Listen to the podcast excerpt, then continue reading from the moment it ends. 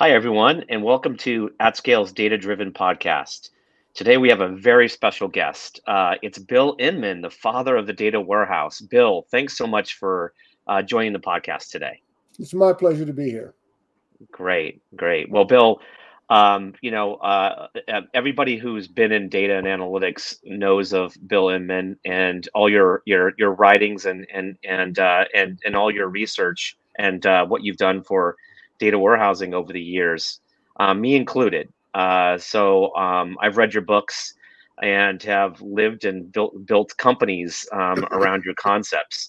So uh, you know, Bill, I think that uh, myself and the audience would just love to hear how you got involved in data and analytics. You know, what how did it all how did it all begin for Bill Inmon? Well, Dave, it's a strange story, but I'll be happy to share it with you. Uh, when I was 10 years old, I picked up a golf club and I, I fell in love with golf. And I wanted all my life to be a professional golfer. Uh, I, uh, I, was a good golfer. I was never a great golfer, uh, but I was a good golfer. And uh, uh, when I got out of college, I, I tried for a year to make it on the PGA Tour. And I found out then that I was not good enough and I had I, I, tell people I had my own midlife crisis at, uh, uh, very early in life, which which is a certain amount of truth because uh, uh, uh when I was 28 years old, I quit golf and I never uh, never looked back. I, I, had the honor and distinction of playing with golfers you would know. I played at the same golf course with a guy named Lee Trevino, and wow. and and I knew Lee Trevino before before he was anywhere near famous. He was just a, a, an assistant professional at a place called Horizon Hills Country Club in El Paso, Texas, and I was a high school student. And uh, my best friend, uh, uh, his father was friends with Lee. And when I was in high school, I used to play with Lee on a regular basis. And uh, uh, Lee, and he, but first off, he's a really nice guy. I mean, I mean, I mean, a genuinely nice guy. Uh, mm-hmm. What? Uh, but uh, uh, the uh, the the the uh, and, and, I was a good golfer. I was not a great golfer, but I was a good golfer. And uh, I, will tell you one quick little Lee Trevino story. Uh, the last time I played with him was at a place called El Paso Country Club, uh, uh, and and we were playing the 18th hole, and the 18th hole is surrounded by water, and it, it has a, a, a, a, very high hump on the green. And mm-hmm. Lee was about 100 and I don't know 150 yards off the green, and and he said, "Well, he says I, am going to hit this shot. Uh, it's going to have a lot of backspin. It's going to uh, hit the green. It's going to uh, uh, come down the green. It's going to break to the left, and and this is 150 yards out. He almost made the shot. He almost made an eagle." And and I, and I thought about it. You know, in my wildest imagination, I could never ever hit a shot like that. I mean, I mean, I mean, his level of skill was beyond anything that I could even imagine. So so anyway, I I, I tried for a year. I was a, a, a professional at a, a, a little golf course in Louisiana, and and uh, uh, I got tired of starving to death. So one day I was looking in the newspaper and there was an ad for programmers. Now, back in those day and age, uh, there weren't many people that were programmers, and I had taken a couple of courses in college on programming, and and I, I had very basic skills in programming. I went and applied for the job, and uh, uh, that's how I got in. I, I, I just plain got tired of starving to death, and and uh, that's how I got into uh, computers, and I got into into uh, computers as a programmer, a COBOL mm-hmm. programmer, and and uh, COBOL. You don't hear that word much anymore. No, and, I know COBOL. I remember COBOL. It's one of my first languages I learned. Yeah, and uh, so uh, I was a COBOL programmer, and I started in Shreveport, Louisiana, uh, uh, at Western Electric, and uh, uh, uh, and then then I took it from there. So, um, so you, you you sell yourself short. If you were on the PGA Tour, Bill, you're pretty good at you're pretty good at golf. I mean, there's that that's an elite elite group of people, so that's pretty amazing. Well, so, um, yeah. they the I, I, can tell you we can sit here and talk all day long about it. I, I, was a good golfer. I was never a great golfer. Let me tell you something. Those guys you see on TV, every one of them is great. I mean, every one of them is is, is great. And uh, I was never never a great golfer.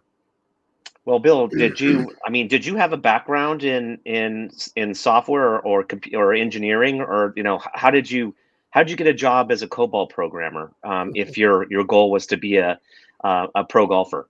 Well, when I was going to college, uh, when I was going to college, I took a couple of courses uh, uh in in technology and computers, and I mean, I, I took them because it, they were interesting and they were interesting. And uh, I just kind of wandered into way back when, and I mean, this is in the 1960s. There weren't many computer courses. There were mm-hmm. a few, but but there wasn't very much back in those days. So mm-hmm. it was it was an accident. Yeah, um, I, I end up in also in software as an accident. I was an economics major and just uh, thought thought that uh, writing BASIC on my Apple II Plus was was a hobby, and somehow it turned into a job. So uh, that that's that's amazing. So you're 20 years old, got your job as a as a COBOL programmer, um, and uh, and obviously no databases at the time. So what no. was your what was the first uh, you know what was the sort of the first aha when it came to you know relational databases and, and how did you get involved in in, in being a pioneer in that space? Well uh, i was working at the time for a company in el paso texas el paso natural gas and they brought in ibm's ims and i learned ims and and for whatever reason uh, for whatever reason i have an aptitude towards uh, data structures i uh, to me understanding data structures was as simple as as falling off a log. And so uh, uh, we all have different aptitudes, and my aptitude happens to be I am good at understanding data. So uh, you know, at the same time, you know, um, you know, a lot of us also know about Ralph Kimball, and and you guys were sort of con- concurrent, and you know, had had uh, different uh, different approaches, similar but different approaches to data warehousing at the time.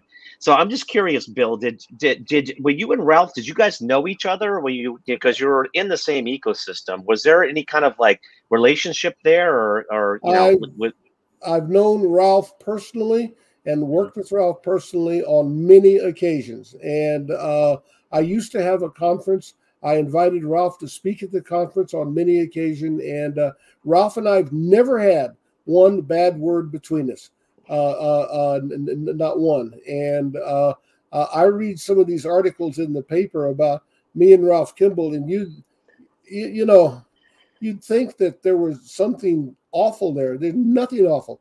Ralph is a decent, intelligent, nice person.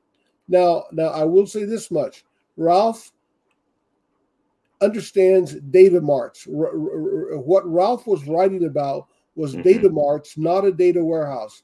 And from mm. a structural standpoint, there is an architectural difference between uh, uh, uh, mm-hmm. a, a, data mart and a data warehouse. But but I've never had one bad word with Ralph Kimball.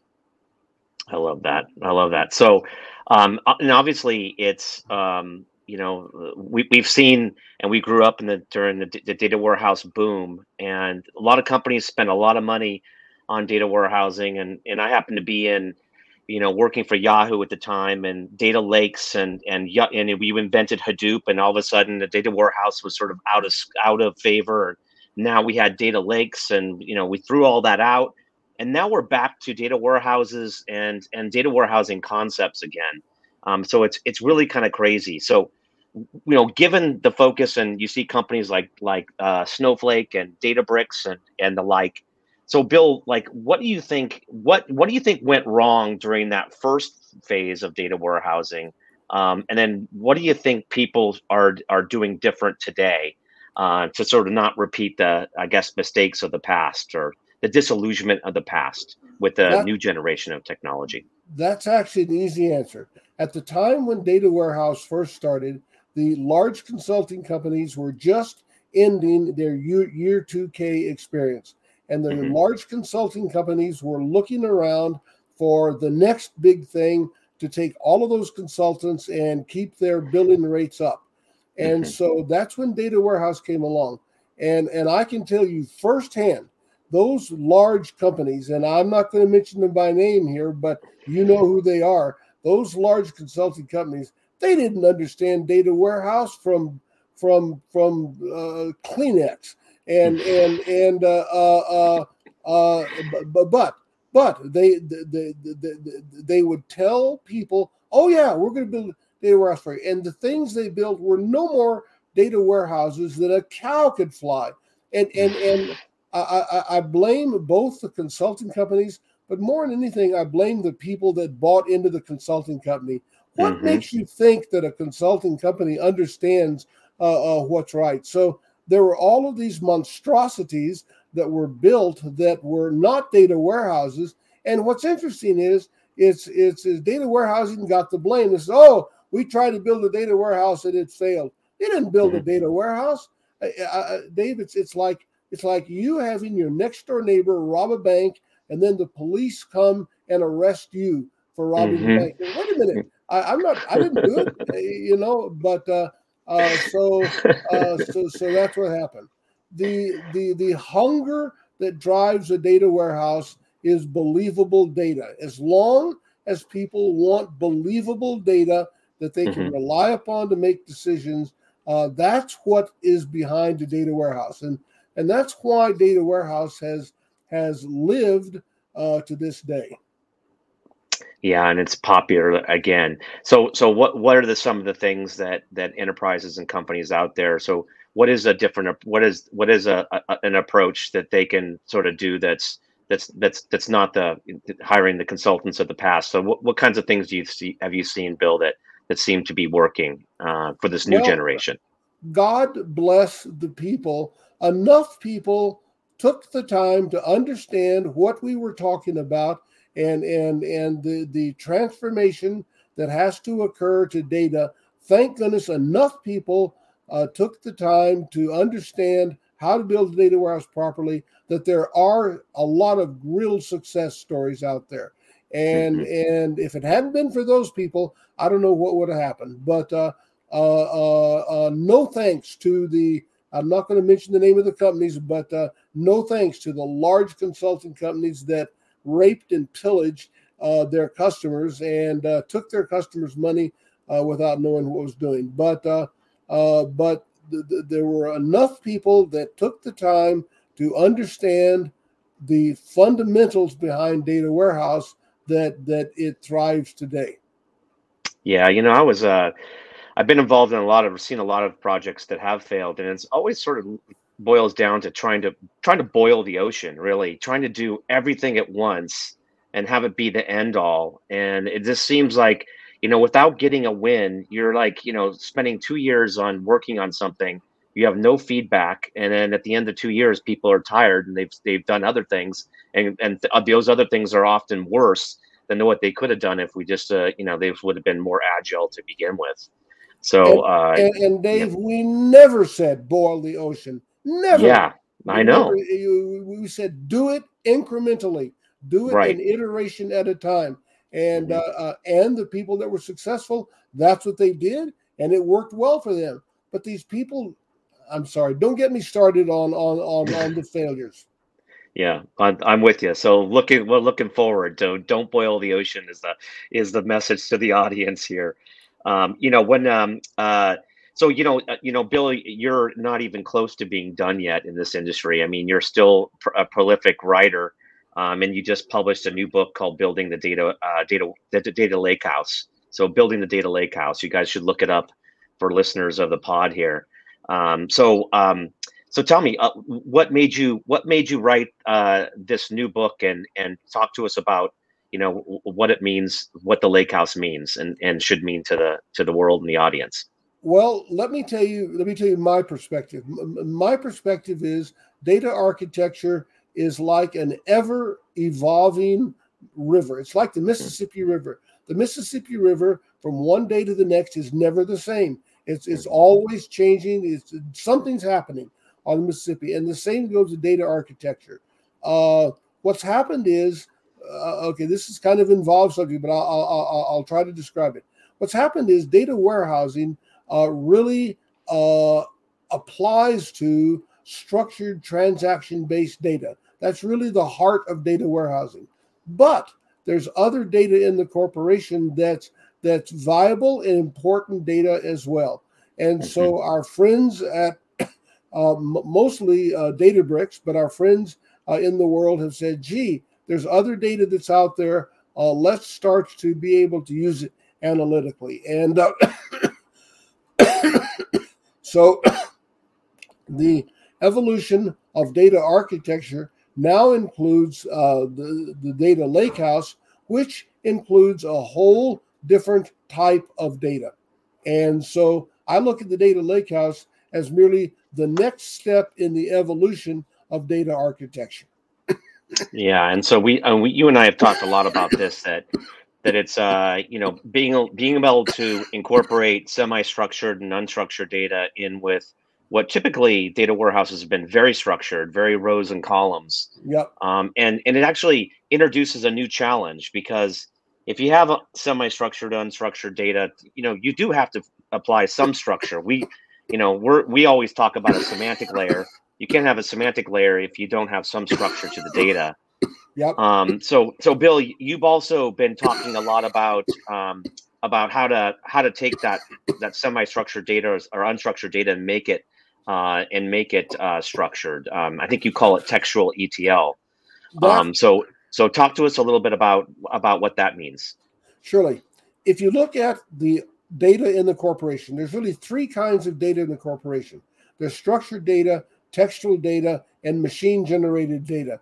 And uh, there's a lot of really valuable information that's tied up in text that have been overlooked for a variety of reasons have been overlooked by by the industry. And uh, uh, uh, uh, what what we have is technology that allows you to uh, read text and turn text into a standard database. Once you've done that, you can then start to do amazing analytical processing against it. So, so that that's what text is all about. So yeah, and I, and I've noticed uh, that it's it's it's particularly useful, you know, when looking at medical records. Uh, medical records meaning doctors' notes are are are absolutely unstructured, but there's there's nuggets of gold in there that um, are incredibly important. Um, and I think your technology with textual ETL is able to turn that into something that's useful um, for analytics and machine learning.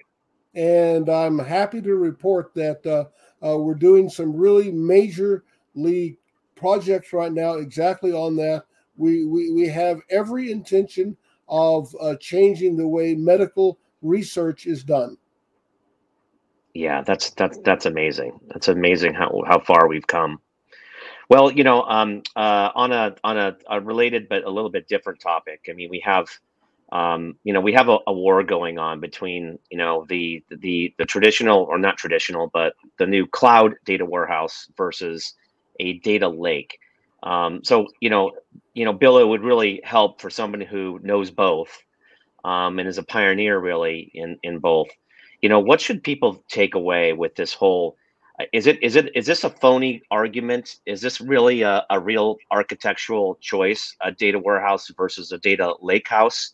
What's your you know what's your what's your take on this whole um, kind of a, a little bit of a war of vendors going on right now?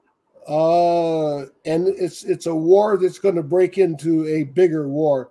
Um, mm-hmm. I, and and I don't mean to insult or uh, offend anybody, but I'm going to tell you right now, putting data. If you have a mess and you put your mess on the cloud, what do you have? You have a mess on the cloud, mm-hmm. and there are a lot of people that think, oh, we put it on the cloud and that makes it okay. No, it doesn't make it okay. Uh, uh, uh, uh all you have is transferred the mess elsewhere. So I'm not a big fan of just putting something on the cloud for the sake of putting it on the cloud.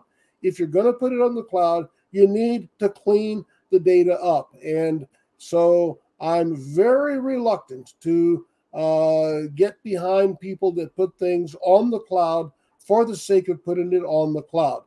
Mm-hmm. Now, uh, the other people that are out there that are building the data lakehouse, they recognize that there is uh, they want to clean up that mess, and and and so I'm if I had to choose a uh, uh, uh, a, a, horse in a race, I'd be very much betting on uh, the people that uh, are facing the problems of cleaning up the mess uh, before, because because you can put stuff on the cloud, Dave, and it doesn't matter if you put it on the cloud. If it's a mess when it goes on the cloud, it's going to be a mess on the cloud. And and and I, I, hate to say it, but I think our industry has seen so many silver bullets of mm-hmm. of, uh, uh, of, of well you just do this and mm-hmm. and and and those silver bullets never work out i mean i remember uh, just go big data man just just put it in big data and mm-hmm. and, and, and and and that makes it right i, I remember gosh i remember i remember way back when uh, uh, uh, this this this takes me back but when people said well gee now we have COBOL. Even secretaries are going to be writing COBOL. no, no, we, we laugh at it now, but but but those and and then not to pick on IBM and DB2, but I remember it says, "Gee, guys, if you just put it in DB2, all your problems go away." Oh, that it's laughable now that we actually took those people seriously. Yeah, look, it's like it's it's it's always. I think we always overestimate the capacity of of regular folks, business folks who just have a their, their job to do and the amount of time that they want to learn technology to be able to make data useful to them. Yeah. And and I think we've done a really poor job over the years. And so I that's my passion for why I started AtScale. It's like, look, data needs to be usable by everyone, not just somebody who is a data engineer who understands or, or like you understands data structures. You know, it's like um, if if we do that, you know, we really we we really raised the bar to the point where only a few people can actually use data to make to make decisions, um, yep. and and we don't want that. So we want to make it approachable for everyone, and hopefully, you know, people are are are doing analysis and they don't even realize they're doing it. It's just there's it's part of their job as opposed to, you know, doing what we traditionally call data data um, analysis. So yep. you know that that's that's I think is would be a good goal for people in our industry everyone is a data analyst. Yeah. Get rid of the title data analyst. Everyone is a data analyst. And and, um, and, and, I, and Dave, I think I think you are absolutely correct. I mean, I, I support what you said one hundred percent.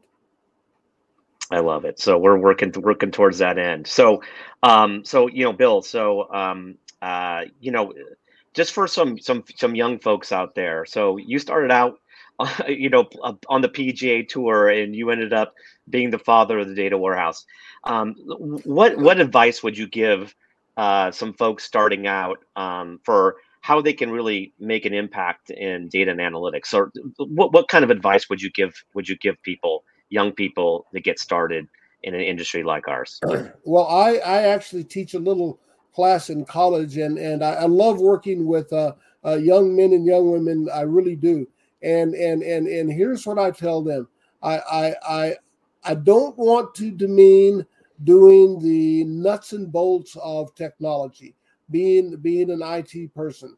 But but the as far as I'm concerned, the exciting place in the corporation is where the decisions are being made and mm-hmm. doing analytics you know, not doing database design we've got to look we've got to have people that do those those things, and, and, and they've got to be done right.